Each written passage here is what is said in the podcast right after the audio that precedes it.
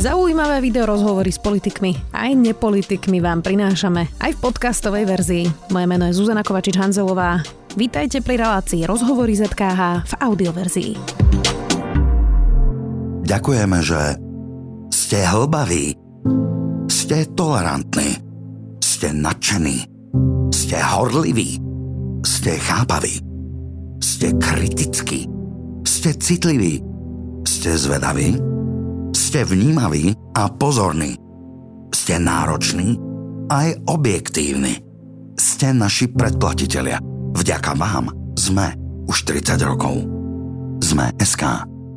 Slovensko ide do predčasných volie. Prezidentka hrozí, že ak sa politici nedohodnú do konca januára, vymenuje úradnícku vládu. Ako to vyzerá v Olano? Kedy budú voľby? Spýtam sa ministra obrany. Jaroslava Naďa, vítajte. Ďakujem veľmi pekne, dobrý deň. Budú voľby 30. septembra? Hm, tak voľby budú vtedy, keď to schváli Národná rada a ja si myslím, že sa črtá konsenzus na 30. septembra. Je to poctivé k občanovi a voličovi, lebo to je od dnes 8 mesiacov po tom, čo sme už od júla v kríze. Myslím, že dnes som si prečítal, ak sa nemýlim v denníku N, správu, že novozelandská premiérka dala demisiu a vyhlásila voľby na október. Ale ona má väčšinu. Ona odchádza, no. pretože je vyčerpaná, ale má stále väčšinu, vláda funguje. To, keď povie politik, že odchádza kvôli tomu, že je vyčerpaný, tak určite e, sú za tým iné dôvody. A, a rozhodla o tom, že jednoducho vláda, ona pôjde do, do, teda do, mimo pozície a bude tam nejaký dočasný premiér a vláda bude o 10 mesiacov alebo 11 dokonca. S väčšinou. Takže, Majú stále väčšinu, to je však, rozdiel. Veď, a aký je rozdiel, keď vláda funguje bez väčšiny a s väčšinou? Aký je to rozdiel? No, tak povedala by som, že dosť zásadný, ale hlavne... Prichádzajú vám, prichádzajú vám veci, e, ktoré sú dobré, na ktoré ja vám môžem povedať, že všetky zákony, ktoré som navrhol, či sme mali väčšinu alebo menšinu, prešli s veľkou väčšinou a nespôsobilo mi to žiaden problém. Viete si predstaviť, mm, že by bola takáto situácia, keď by bol smer po páde vlády ešte 10 mesiacov vo vláde? No, smer po, po odchode Roberta Fica a s menšinovou vládou, treba to povedať, lebo ako sa na to zabúda, ešte dva roky vládou. Takže opäť žiadna novinka. Máte rokovanie o predčasných voľbách, tie, e, teda voľby vyzerá, že budú nakoniec na konci septembra. E, je to kvôli tomu, aby ste si stihli založiť nový projekt? Preto to posúvate? Mm, vôbec nie. A navyše, e, viete, zákon nám neumožňuje ako keby naťahovať ten proces. E, ako náhle budú vyhlásené voľby, tak už nemôžu vznikať, e, premenovávať sa, spájať strany, myslím a tak ďalej. aký je ten argument pre ten 30. september? Mm, jednoduchý, tak ako to veľmi jasne hovoríme. E, nikto sa viac neteší ako mafia hlasu a smeru, aby mohli či skôr sa vrátiť k moci a urobiť preto všetko. V kľude, v kľude musíme ukázať ľuďom, že sme slušná vláda a, a prečo to mali skracovať, už ktoré to skracujeme na september, je podľa mňa absurdné a opäť sme ukázali, že pravicová vláda nevie dovládnuť 4 roky, lebo vždy cúvne Robertovi Ficovi alebo Mečiarovi predtým. E, je to zlé rozhodnutie, aj preto som kritizoval PSK, lebo sme naskočili na ten vlak. Uh, aj, no však to je jedno, ale otázka je, ako sa postavili pri štátnom rozpočte, ako sa postavili pri hlasovaní o páde vlády. Uh, to isté Saska, ale však dobre, ich rozhodnutie, volič im to spočíta. No a keď už spomínate teda voliča, že im, im to spočíta, tak nie je tento narratív o tom, že ako Smer a Hlasa e, chystajú k návratu a už sa nevedia dočkať. Nie je to neúcta k voličovi, pán minister? Lebo e, vy ste mali 3 roky na to, aby ste ukázali to vládnutie, o ktorým hovoríte, veď predsa občania to sledovali 3 roky a občania si zvolia, či chcú naspäť smer a hlas. Nie je toto z vašej strany alebo zo strany tých komentátorov, ktorí hovoria tento narratív, ktorý ste teraz povedali, neúcta k ústave? Však predsa ústava hovorí, že je to štvoročné volebné obdobie. Vláda si plánuje na 4 roky e, svoje plány, svoje výsledky a po 4 rokoch to má e, jednoducho ten volič ohodnotiť a zrazu tu vzniknú nejaké subjekty, alebo sa niektoré subjekty nedostali do parlamentu, alebo sa niektoré, niektorí ľudia z niektorých subjektov boja, že si ich nájde spravodlivosť, tak sa snažia skrátiť volebné obdobie a teraz máme my na to naskočiť. Podľa mňa to nie je správne. Tak, taká politika, keď prosto nemáte väčšinu, tak to treba odovzdať ďalej. To o, síce je pravda, že by sme mali mať väčšinu, ale je úplne štandardné, že menšinové vlády vládnu 4 roky a nikto z toho nerobí žiadne kauzy. Poďme teraz na chvíľu k Olano. Vyzerá, že už je úplne jasné, že ste na odchode. Už to tak všetci komunikujete. Áno, lebo ja teda som jeden z tých, ktorí by mali odísť, ale komunikujem to inak. Ja to komunikujem tak, že hľadáme riešenie a komunikujeme primárne aktuálne v rámci hnutia Olano. Dobre, no tak e, aj Igor Matovič, aj Eduard Heger povedali, že na takmer 80% je to jasné. Čiže... No, tak na takmer 80% znamená, že na 20% to ešte jasné nie je. Dobre, bude s ním? No, to podľa mňa súvisí s tým rozhodnutím, ktoré urobíme. To znamená, ak e, by bolo rozhodnutie, že ostávame v hnutí, tak s ním určite bude ak bude rozhodnutie, že odídeme, tak e, v tom prípade to už ani nie je otázka Čiže na na mňa. 20% bude s ním? na 20% bude s ním, asi tak by sa to dalo áno povedať. je veľmi dobré. No, tak, no e, dobre. E, Čiže, e, ak odídete, nebude s ním, ak neodídete, bude s ním a niekto z vás bude chcieť predseda nový? Či ako tomu mám rozumieť? No tak to je debata nie tak o tom, že kto bude predseda alebo nebude predseda, ale to je o tom, že akým smerom sa to hnutie bude uh, ubrať. A ako vnímam, že niektorí ľudia na čele s uh, Jurajom Dimeším uh, sa rozhodli uh, to hnutie ťahať, akým smerom, tak to jednoducho je pre mňa nepriateľné. Čo by, čo by sa muselo stať, aby ste zostali v Olano? Aby sa zmenila politika, komunikácia, aby sme sa sústredili na to, na čo sme sa mali sústrediť od začiatku a teda čo bola naša téma, kvôli ktorej nás ľudia volili, a to je boj s korupciou, za spravodlivosť, uh, Čiže nespochybňovanie. agenda. Napríklad žiadna, žiadne spochybňovanie zahranično-politického ukotvenia, žiadne nadávanie na Američanov, ako to robí Juraj Dimeši. Na prezidentku, ako to na robí prezidentku, ako to robí kdokoľvek. eh, Vôbec na akože ústavné nejaké Orgány. pozície, orgány a tak ďalej.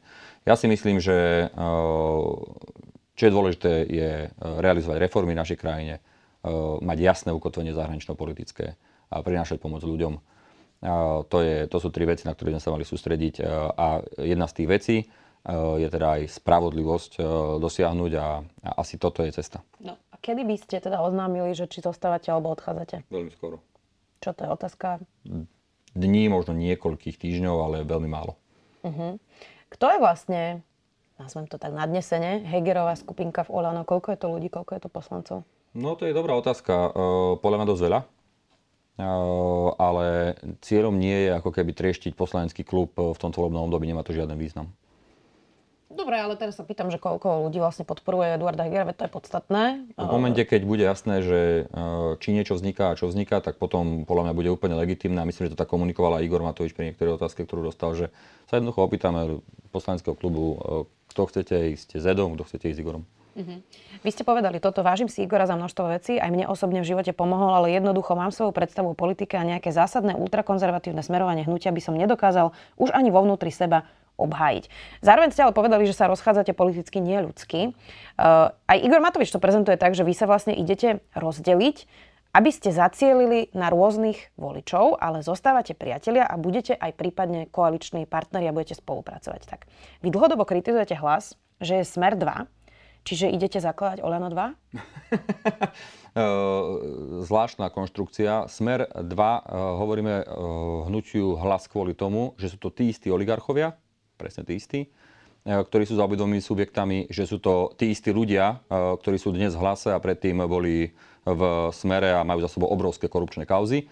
A jednoducho sa len premalovali a myslia si, že teraz, keď majú jamky v lícach, tak sú lepší. Nie sú.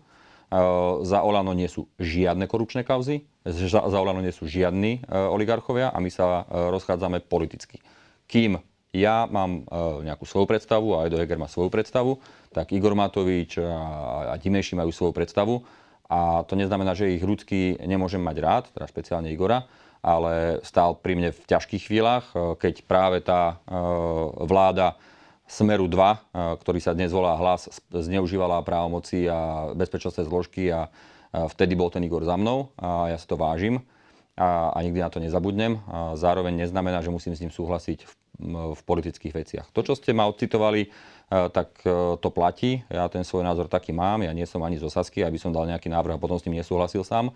To jednoducho nie je môj prístup. Eh, Za svojím slovom si stojím a rovnako tak nebudem len kvôli tomu, aby som bol zaujímavý, to teraz osobne kidať na Igora, ako to urobili niektorí iní ľudia, eh, ktorí aj v nedávnej dobe odchádzali z eh, hnutia Olano, napriek tomu, že by Igorovi eh, mohli byť vďační. Čiže eh, áno, je to prirodzené, je to, je to fajn, to neznamená, že sa nemôžeme eh, kamarátiť, ale máme iné ciele v politike, to je Inak je všetko. zaujímavé, že vy útočíte na Sasku, ale ste taký blahosklonný k Igorovi Matovičovi. A ja rozumiem tomu, čo hovoríte, že ste mu vďační, čo ale neznamená, že ho nemôžete kritizovať. Ale však vedia ho kritizovať politicky budem, ale ja nemám dôvod ho kritizovať ľudsky. Prečo by som mal kritizovať Igora Matoviča ľudsky, keď nemám ľudský s ním zlú skúsenosť. Hm, tak niekedy sa tá ľudskosť s tou politikou aj premíňa. To je Napríklad možné. ten hejt voči trans ľuďom asi úplne nie je ľudský. Áno, ale za to som ho obsahovo kritizoval aj, aj osobne a, a nemám problém to aj tu povedať. Ja už som to povedal aj v rôznych médiách, že jednoducho toto nie je štýl politiky, pod ktorý sa ja podpisujem. V Expresse ste včera povedali, že nikto vás nepresvedčí, že SAS je racionálny partner, s ktorým sa dá vládnuť. Čiže rozumiem tomu správne, že vy, ak by ste teda odišli a mali nejaký vlastný projekt, tak vy budete proti tomu, aby ste zo SAS išli do nejakej prípadnej koalície? To bude podľa mňa vážny problém pre všetky politické strany, ktoré majú akúkoľvek skúsenosť s politikou na Slovensku. Lebo akákoľvek vláda tu bola, ak nebola Saska, tak ju rozbila. A opäť sa to ukázalo aj teraz, nielen tým, že hlasovali západ, aj keď vraveli, že, ne, že budú podporovať konštruktívny partner, neviem čo, však vy to poznáte najlepšie, to sledujete, tam bolo sedem rôznych rozhodnutí, stále e, to, čo platili, to, nepoveda, to, to čo povedali, to neplatilo, ale zároveň e, to bol predsa Richard Sulík, ktorý prišiel za nami deň po hlasovaní o páde vlády a ponúkol nám 76. Pôjde. Nechceme sa k tomuto už pozor, pozor, pozor, pozor. Ja vy sa, vy sa nechcete, ale ja sa chcem. No nie, lebo stále to opakujeme dokola, No, ale ľudia to pozor, však sledujú. Nie, nech to ľudia počujú, ako to je, lebo vy, teda prepačte, nie osobne, ale ako novinári, ale aj v denníku SME, ja som si prečítal, že ste povedali, že Hegerová vízia, sen o 76 ale veď to nebola Hegerová vízia, to bola Sulíková vízia, z ktorou prišiel. Áno, ale A inak- oni teraz, on s tým prišiel a potom povedal, že s tým nesúhlasí. Včera vydali stanovisko či prečerom, že s tým nesúhlasia, no to znamená, že dali nejaký návrh a nesúhlasia s tým. To je presne to, čo robili celý čas vo vláde. A tá otázka, prečo viete si predstavovať, Nepôjdu e, už ďalší ľudia do vlády, keď Viete si predstaviť s nimi ešte do nejakej vlády? No, veľmi by som sa nad tým zamýšľal, ale osobne si naozaj myslím, že už ani ľudia im neveria a nebudú riskovať, že ich hlas opäť prepadne, lebo akejkoľvek vláde by boli, aj tak by ju zničili. Dobre, to uvidíme, ale teda e, rozumiem. Aké verzie toho vášho nového projektu vlastne sú? Lebo na tých 80% samozrejme, pán minister. E, mohli by ste založiť novú stranu, ale zase nemáte peniaze. E, čiže nová strana je menej pravdepodobná? Mm, Všetky možnosti sú na stole a áno, máte pravdu, že nemáme peniaze, ale ja si myslím, že občania na Slovensku by úplne jasne eh, a absolútne bez problémov podporili cez nejakú formu crowdfundingu alebo niečo podobné jeden slušný politický subjekt. Eh, Nepotrebovali by sme si naškrapkať, ako to hovorí Pelegrini, ktorému teda škrapkajú oligarchovia. Sluboval transparentný účet a žiadny nezaložil doteraz. My by sme ten účet transparentný určite založili a normálne by sme poprosili ľudí, aby nám pomohli. A áno, asi by sme museli aj osobne e, viacerí predstavitelia tam dať nejaké svoje peniaze z účtu na účet, žiadne kešovice, ako to vidíme v nejakých iných subjektoch. To znamená, ja sa nebojím o to, že by sme nemali peniaze, to je najmenší e, problém, E, ale debatujeme s rôznymi ľuďmi, debatujeme o rôznych alternatívach a čo skoro sa rozhodneme. Potom je tu údajná ponuka KDH, ale vraj len pre Eduarda Hegera. Tak to asi tiež nepri, nepripada do úvahy. Myslím, že nie je len pre Eduarda Hegera, teda určite viem, že nie je len pre Eduarda Hegera. Aj pre ale vás? ja si myslím, že toto by nemalo byť o tom, aby jednotlivé strany sa snažili si vylepšovať svoju neúplne lichotivú situáciu tým, že by brali nejakých e, jednotlivcov a tým sa snažili preskočiť e, povedzme tých 5 hoci len o chlop. Ja si osobne myslím, že by to malo byť skôr o nejakom spoločnom postupe, niečo ako SDK v roku 1998.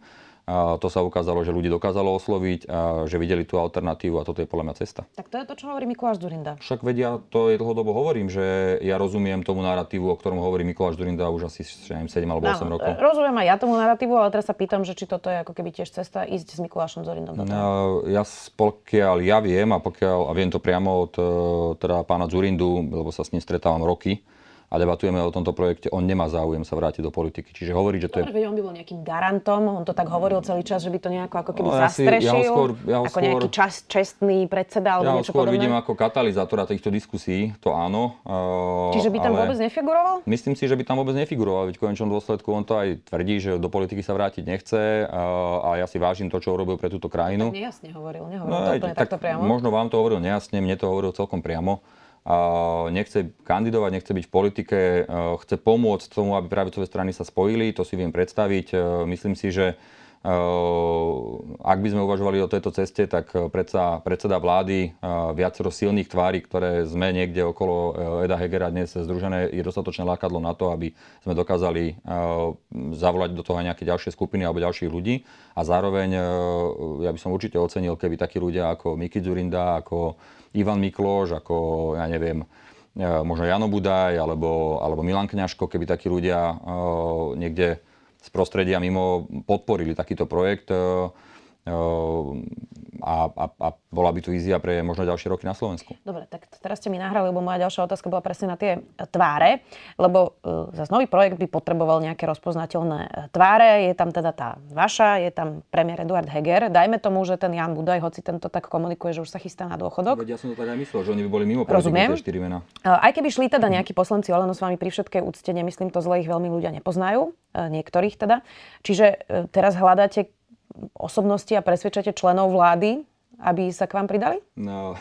Čo to je, že Hirman, Káčer, ja rozumiem Karas? Tomu, ja, rozumiem tomu, že, ja rozumiem tomu, čo hovoríte, že, uh, že by teda nejaký čas poslancov a tak ďalej, ale uh, nepodceňujte prosím vás to, že uh, naozaj uh, ten Edo Heger je predseda vlády a veľa ľudí, veľmi zaujímavých ľudí má záujem o spoluprácu s ním a no, áno, niektoré, s niektorými ešte hovoríme, ale niektoré mená nám už aj potvrdili, že do toho s nami idú. Sú to silné mená, celoslovensky známe mená, nespochybniteľné. A ja sa na to teším. Ak sa rozhodneme, ak sa rozhodneme do tej cesty ísť e, nejakého subjektu, no tak e, to bude podľa mňa veľmi no, zaujímavé. A z akého prostredia sú tie, tie mená? Z politiky alebo mimo politiky? Aj z politiky, aj mimo politiky. Sú to e, medzinárodne uznávaní odborníci e, alebo aj e, známi politici. Jednoducho nechajme, e, nechajte nám priestor, prosím, e, na to, aby sme to dali dokopy, ale e, ja si myslím, že keď sa tak veľmi objektívne snažím na to pozrieť a s odstupom, tak to by aj pre mňa ako pre voliča pravicového mohol byť veľmi zaujímavý subjekt. Alebo... Ja inak vás nechám, ja sa len pýtam a keď mi neodpoviete, tak ideme ďalej. Čiže nie je to žiadny nátlak ani nevoľníctvo. Inak dôležité je hovoriť aj o tom, že čo by bolo vlastne po prípadných voľbách. Vy neustále všetci hovoríte, že teda nechcete návrat Fica s republikou alebo hlasom. Tak z toho mi vychádza, že aby ste teda zabránili napríklad tomu e, návratu Roberta Fica s republikou, tak by ste mali niekde pripustiť aj možnosť, že bude potrebné sa spojiť s hlasom. No ale, koalícii. No ale prepačte, ale toto nepripustím nikdy. Pre nás, e, ľudí, ktorí máme protikorupčné DNA, to je nepriateľná vec. Nikdy. No však nikdy. No tak ja osobne si neviem predstaviť. No ak by bola alternatíva, že by bol vo vláde Milan Uhrik minister vnútra, ani vtedy? A vy si myslíte, že keď bola alternatíva, že sa vyskladá niečo e, v podobe Smer, Hlas a Republika, tak by to neurobili? Mohli by sme všetci dávať ponuky akékoľvek. Robert Fico by chytil e, Petra Pellegriniho e, za citlivé miesto s všetkými vedomostiami, čo na ňo má a jediná alternatíva by bola, aby išiel s nimi do vlády. Však nebuďme naivní. A všetky tie ospevné e, komentáre, ktoré čítam v niektorých médiách o tom, že ako vlastne hlas je chrumkavučky, No tak to sú, to sú nezmysly. Hlas. Ja to stále hovoríte, ja to teda nikde nečítam, Aha, ale proste, tak viete čo, dohodneme sa tak, že po relácii vám pošlem hneď niekoľko komentárov, ktoré Dobre. hovoria o tom, že aký je hlas vlastne súpe. Dokonca včera, či kedy som si prečítal komentár, ktorý Boris Zala, ak sa nemýlim, napísal tak Boris Zala je bývalý no zakladateľ čl- Smeru. A preto, ho treba, preto to treba dať ako push notifikáciu všetkým predplatiteľom denníka N, aby sme si to pre istotu prečítali, aký je ten hlas vlastne Viete super. čo, ja sa priznám, že e, ja si rada prečítam všetky strany Dobre. a myslím, že tak to vyzerá objektívne informovanie, ale rozumiem Fakt, tomu, čo 5, myslíte. 5 minút fašistom a 5 minút Židom. Nie, tak Boris Zala nie je fašista. On nie, ale uh, určite nie je strana hlas garan- garanciou ani zahranično-politického smerovania Slovenska, nie je garanciou ani protikorupčného smerovania Slovenska. Poďme, pán minister, ešte aj na uh, ďalšie témy. Vy ste v denníku N hovorili o oslavách oslobodenia Poltára, kde boli aj predstavitelia z ruského veľvyslanectva. Nazvali ste extrémistov slovami háveť v tomto kontexte. Predsedu Slovenského zväzu protifašistických bojovníkov Pavla Sečkara pobúrili vaše slova a reagoval na to tak, že oni síce sledujú vojnu na Ukrajine, ale nebudú ignorovať historické fakty. Mm-hmm. A teraz ho zacitujem. Dehonestovali ste prácu našich členov, sympatizantov a antifašistickej verejnosti. Vaše vulgárne slova pripisujeme vašej stúpajúcej nervozite a prepracovanosti v pozícii člena nedávno odvolávanej vlády. To povedal pán Sečkar a dodal, že vytvárate priestor aj na trestoprávnu rovinu, čím asi naznačil, že zvažujú trestné oznámenia, ak som to pochopila urobia, správne. Prosím, nech to urobia, budem sa z toho tešiť. E, ako poznám pána Sečkara, to nepísal on, podpísal sa pod to, ale písal to niekto, buď Braňo Ondruž alebo Peter Weiss, tie nezávislé proti e, teda fašistické tváre smerácké, komunistické, ktoré sa zhromaždili dnes v Slovenskom zväze protifašistických bojovníkov. Dostal som včera zároveň s médiami list, teda oni to poslali mne a poslali to všetkým médiám, Chystám im odpoveď, dostanete odpoveď odo mňa. Slovenský zväz protifašistických bojovníkov je organizácia, ktorá pod znešeným názvom realizuje politickú činnosť. Najprv realizovala v prospech komunistov, potom v prospech Mečiara, potom v prospech Fica. Dnes okolo nich sú rôzni extrémisti. Ja ešte aj... Prosím, lebo Prepačte, toto všetko, čo hovoríte, je, je, je pravda v podstate. Ako no, keby, to je že, pravda. Teda. No, ale teda, že ja som videla, že vás to tak rozčertilo, keď sa vás na to Monika Todová pýtala, ale Pán minister, nedalo sa to povedať aj vkusnejšie a rovnako rázne? Napísal mi uh, zamestnanec uh, jazykovedného uh, ústavu Ľudovita Štúra, aby som si pozrel do slovenského slovníka, uh, čo znamená háveť. Tak som si našiel, je tam presne napísané, že sú to pejoratívne vyjadrenie pre na nič hodných ľudí. Uh, to som poslal mimochodom aj Monike Todovej, že či sa mi teda ospravedlnia. E, lebo áno, je to pejoratívne vyjadrenie pre najnižhodných ľudí a tí ľudia, ktorí tam spoločne s predstaviteľmi ruských spravodajských služieb, ktorí sú tu krytí na ambasáde, e, oslavovali mier v deň, keď tam zavraždili 50 nevinných ľudí v obytnom dome, ja, tak sú to najnižhodní ľudia toto a háveť je slušné vyjadrenie. Ale zároveň vám poviem, e, nehnevajte sa, ale musím, lebo sa tvári pán Sečkar alebo Slovenský zväz ako synonymum pre slušnosť už sme s nimi mali problém pred niekoľkými mesiacmi, budete si na to uh, spomínať, keď uh, veľmi vulgárnym spôsobom nám predstaviteľ Slovenského zväzu napísal e-mail, ktorý teraz sme aj zverejnili potom. Tak aby ste vedeli, tak včera, ak sa nemýlim, alebo predvčerom e, nám predstaviteľ Slovenského zväzu protifašistických bojovníkov zatelefonoval na sekretariát a, a moja kolegyňa sekretárka sa, sa dopočula tie najväčšie vulgarizmy, ktoré existujú na svete na ženu, ktorú si viete predstaviť, čo nám predstaviteľ Slovenského zväzu protifašistických bojovníkov e, teda tam odkázal. Takže nech sa pán Sečkár nehnevá, je zneužívaný politikmi, e, má zamestnaných ľudí z rôznych politických strán a robia politickú činnosť. A asi je čas, posledná veta, posledná, posledná veta, a asi je čas na Slovensku, aby sme tu mali naozaj normálne združenie e, ľudí, ktorí chcú bojovať proti fašizmu a nacizmu ale aj proti tomu fašizmu a nacizmu, ktorý realizuje Rusko voči Ukrajine. A máme postbellum, a ktorý sa napríklad, povedzme, a, a tým pádom by sme nemuseli tu glorifikovať Slovenský zväz protifašistických bojovníkov, ktorí podľa mňa už ďaleko, ďaleko nevykonávajú tú úlohu, ktorú by vykonávať mali. Vôbec toto nerozporujem opäť. Absolútne to nerozporujem. Ja sa pýtam na vulgarizáciu politiky. Uh, Vášho kolegu Petra Tkačenka sa na to pýtate? Pýtam sa aj vás na to. Lebo ja osobne teda toto to uh, sa snažím ako keby držať laťku a, a líniu a pýtam sa na to podľa mňa legitímne, že... Uh, že HV je problém. Nie, dokončím otázku. Uh, že či vlastne Igor Matovič nezvulgarizoval tú politiku tak, že ľuďom naprieč, aj médiami, aj politikmi teraz, príde normálne uh, ako keby používať slovník, ktorý by možno ešte pred 4 rokmi nepoužili. Vôbec si to nemyslím. A vôbec si nemyslím, že Igor Matovič to urobil, to je podľa mňa už posadnutosť. akože tu si pamätám, e, keď Vladimír Mečiar e, bil novinárov a chytal ich pod krk a nadával im do neviem čo všetkého na K, ak si správne spomínate. Takže prosím vás pekne ťahať do toho Igora Matoviča, to už je absurd. A e, po druhé, naozaj si nemyslím, že slovo háveť je problém slovo háveť je úplne štandardné slovo, ešte aj jazykovedný ústav Ľudovita Štúra to potvrdzuje. Čiže prosím vás pekne, cez teraz svojho zamestnanca, takže prosím vás pekne, e, môžeme sa baviť o hávedi a si za svojím slovom stojím. Slovenské hnutie obrody, republika, uh, ruskí agenti, ktorí presadzujú režim, ktorý zabíja nevinných ľudí na Ukrajine, komunisti a všetka táto skupina, ktorá sa objavila v Poltári a ešte navyše, ešte navyše E, pani redaktorka, tam dávali nejaké diplomy zamier a neviem čo všetko. Veď to je absurdné, to je nepriateľné. a ešte aj, oni, oni nás oklamali totiž to, ako to celé bude prebiehať. Ešte nás požiadali o vojakov, aby tam prišli, lebo malo to byť e, o oslobodení. A nakoniec toho bola jedna politický, jeden politický meeting. E, je to absurdné a, a myslím si, že by všetci úplne jasne a otvorene by sme sa mali nejako vzdať takej tej až by som povedal, že prehnanie slušnej tváre a tváriť sa ako keby, no to by asi nemali robiť a mali by sme to odsúdiť unblock všetci. A namiesto, toho, aby sme to, a namiesto toho, aby sme to unblock všetci odsúdili, tak namiesto toho e, vlastne e, sa tu zameriavame na to, či slovo háveť nie je príliš e, neslušné. No nie je neslušné, je to slušné slovo. Slovenský slovník pravopisu ho pozná ako pejoratívne vyjadrenie na nič ľudí a počnúť s primátorom mesta Poltár a celou tou skupinou ktorá tam e, vlastne orodovala za mier a pritom e, glorifikovala ruský režim, tak, e, tak to sú naozaj na ľudia. A dovolte mi ešte jednu vetu, lebo Slovenský zväz má pocit, že teda nesmieme zabúdať na históriu, že netreba meniť. Áno, nezabúdajme na históriu. Červená armáda bola armáda sovietských krajín, nie iba Rusov. Ja som tam nevidel pozvaných Ukrajincov, ja som tam nevidel pozvaných Kazachov a neviem koho všetkého, Bielorusov, nikoho. Videl som tam pozvaných dvoch príslušníkov ruskej ambasády, ktorých vieme, že sú príslušníci spravodajských služieb a s tými sa tam stretával Slovenský zväz protifašistických bojovníkov. Môžu sa hambiť a budem im to opakovať do nekonečna a nebudem ich podporovať. E, dnes ste to tu napríklad celkom slušne odkomunikovali bez tej hávede a myslím, že to bolo rovnako silné. Tak to bolo iba jediné, čo som rozporovala. Poďme na Ukrajinu, pán minister, nech sa venujeme dôležitejším veciam. Polsko sa snaží presvedčiť svojich e, spojencov, aby Ukrajine poslali až 100 tankov Leopard nemeckej výroby. V stredu to na stretnutí Svetového ekonomického fóra v Davose uviedol polský premiér Moraviecky. Polsko pre Ukrajinu vyčlenilo 14 takýchto Leopardov a čaká sa na ďalšie z Dánska, Fínska, Nemecka a iných európskych krajín. To by bola asi veľká vec, keby sa toto Poliakom podarilo, nie? Hlavne by to bola správna vec.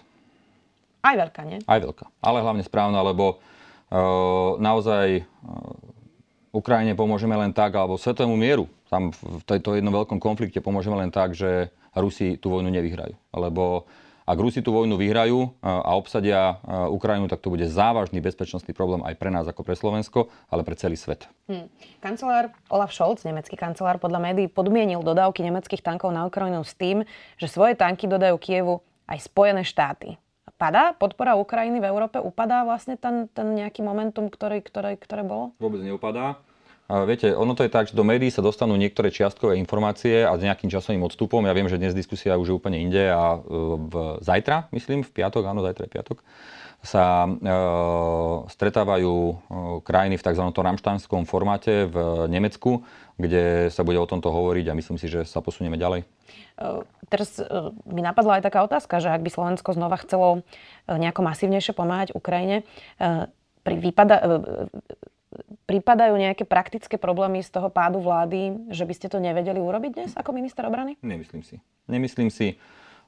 Skôr ma mrzí, že práve strany ako Hlas, Smer a potom tí všetci extrémisti okolo toho jednoducho a priori robia všetko preto, aby sa Ukrajine nepomáhalo.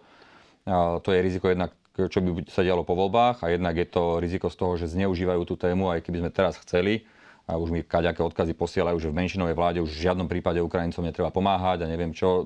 To je o tej politickej uh, odvahe. Ale teraz a ja do te, no, to je o tej politickej mm. odvahe a ja do tej odvahy, ja tú odvahu mám a do toho pôjdem. To znamená, aj v menšinovej vláde budem vláde štandardne navrhovať, aby sme pomáhali na, aj naďalej, tak ako len budeme vedieť. Dobre, ale teraz čisto pragmaticky, ako vás obmedzuje e, to, že vlastne nie ste regulárny minister? Ako celkovo.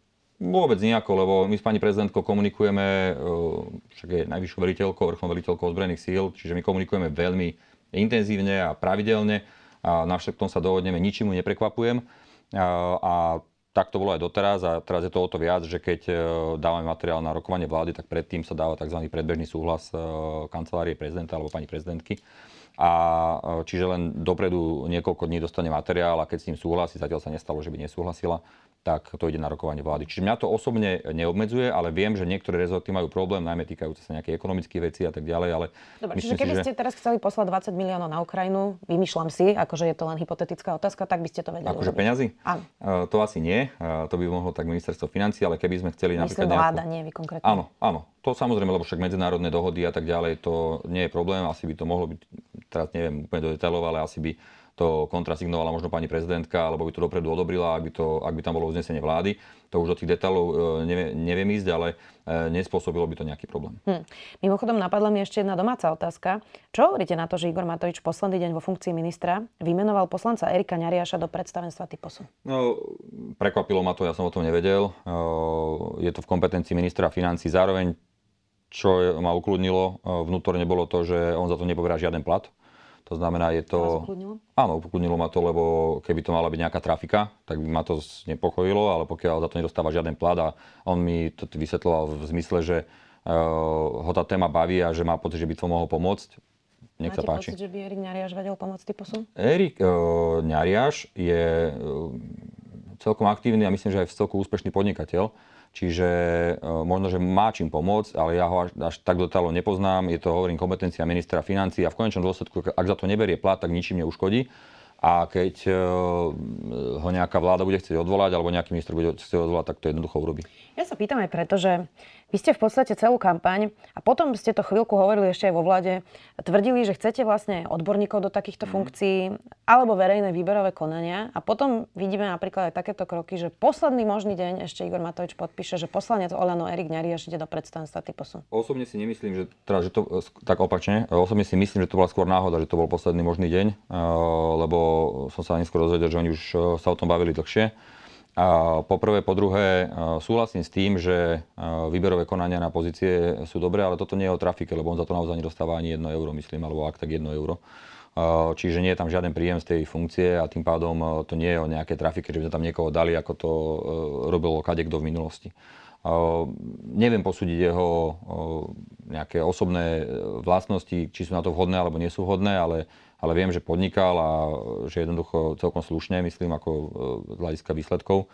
Takže možno, že má nejaké na to znalosti, ale nechcem to ja komunikovať, lebo neviem, nemám, nemám k tomu nejaké podrobnosti chcel tam ísť, plat za to nedostáva, je to vlastne poradenský hlas bez akýchkoľvek e, nákladov pre typos. OK. Mám ešte dve otázky na záver. Tá prvá sa týka prezidentky Čaputovej. Vy ste tu vlastne opisovali, že máte s ňou korektný vzťah, že e, komunikujete, stretávate sa, spolupracujete. Máte nejaké vysvetlenie, prečo Igor Matovič tak veľmi útočí na Zuzanu Čaputovú? Ja si myslím, že, lebo ak si spomínate, tak uh, Igor Matovič bol ten, ktorý vlastne uh, vtedy, keď mnohí iní hovorili, aby to bol Robert Mistrik, on podporil Zuzanu Čaputovú. Čiže ten vzťah na začiatku, áno. Čiže Dokonca ten... aj hovoril, že nezáleží na takých tých kultúrno-etických témach, lebo že sa nemusíme zhodnúť na všetkom, teraz áno. je všetko inak. Čiže pýtam sa, že prečo? No, e, čiže on začiatku, od začiatku mal k nej pozitívny e, vzťah a podľa mňa sa to zlomilo vtedy, keď pani prezidentka vystúpila verejne s tým, aby Igor Matovič e, odstúpil ako premiér alebo tam niekde. Čiže myslím si, že to je na základe tejto osobnej skúsenosti. No a záverečná otázka na vás. Vy ste e, v nejakom bode e, počas tej koaličnej krízy v lete hovorili, že rozmýšľate nad odchodom z politiky, že už vás to nebaví, že nemáte chuť. Aj to na vás bolo jeden čas fyzicky vidno, ako vás to nebavilo. E, takže rozumiem tomu, že vás to prešlo a zostávate? E, o tej veci, že by som odišiel, som rozmýšľal z dvoch e, dôvodov. Jeden dôvod bol to, že som strácal, tak povediac, prehľad o tom, kam smeruje hnutie Olano. A druhý dôvod bol absolútne znechutenie z toho, čo som videl, že robila strana SAS vo vládnej koalícii a ako politikárčila na úkor ľudí. To boli dva dôvody, kvôli čomu som takto uvažoval. Uh, sú dve možnosti naďalej. Uh, ja môžem povedať, že ak nebudem vidieť nejakú víziu, uh, hlbšiu nejakého nového subjektu alebo niečo, uh, čomu budem môcť dôverovať a veriť, tak uh, v tej politike skončím. Tomu by ste koľko teda dali tých percent? Že čo? Že skončíte. No skončím určite, ak nebude nejaký nový subjekt, ktorému budem vedieť dôverovať a ktorý bude pre mňa uh, nejakou garanciou uh, odbornosti, slušnosti. A, Dobre, tak z toho mi vychádza, že vy teda v Olano nezostávate za žiadne okolnosti. No, vy konkrétne. O, dokončím volebné obdobie a už potom by som naozaj neplánoval ďalej pokračovať v hnutí Olano. Budeme všetko samozrejme podrobne sledovať. Ďakujem veľmi pekne, že ste si našli čas. Minister obrany Jaroslav Nať. Ďakujem veľmi pekne a prajem všetko dobré. Počúvali ste podcastovú verziu relácie Rozhovory ZKH. Už tradične nás nájdete na streamovacích službách, vo vašich domácich asistentoch, na Sme.sk, v sekcii Sme video a samozrejme aj na našom YouTube kanáli Denníka Sme. Ďakujeme. Ďakujeme, že ste hlbaví, ste tolerantní, ste nadšení, ste horliví, ste chápaví, ste kritickí, ste citliví, ste zvedaví, ste vnímaví a pozorní. Ste nároční aj objektívni. Ste naši predplatitelia. Vďaka vám sme už 30 rokov. Sme SK.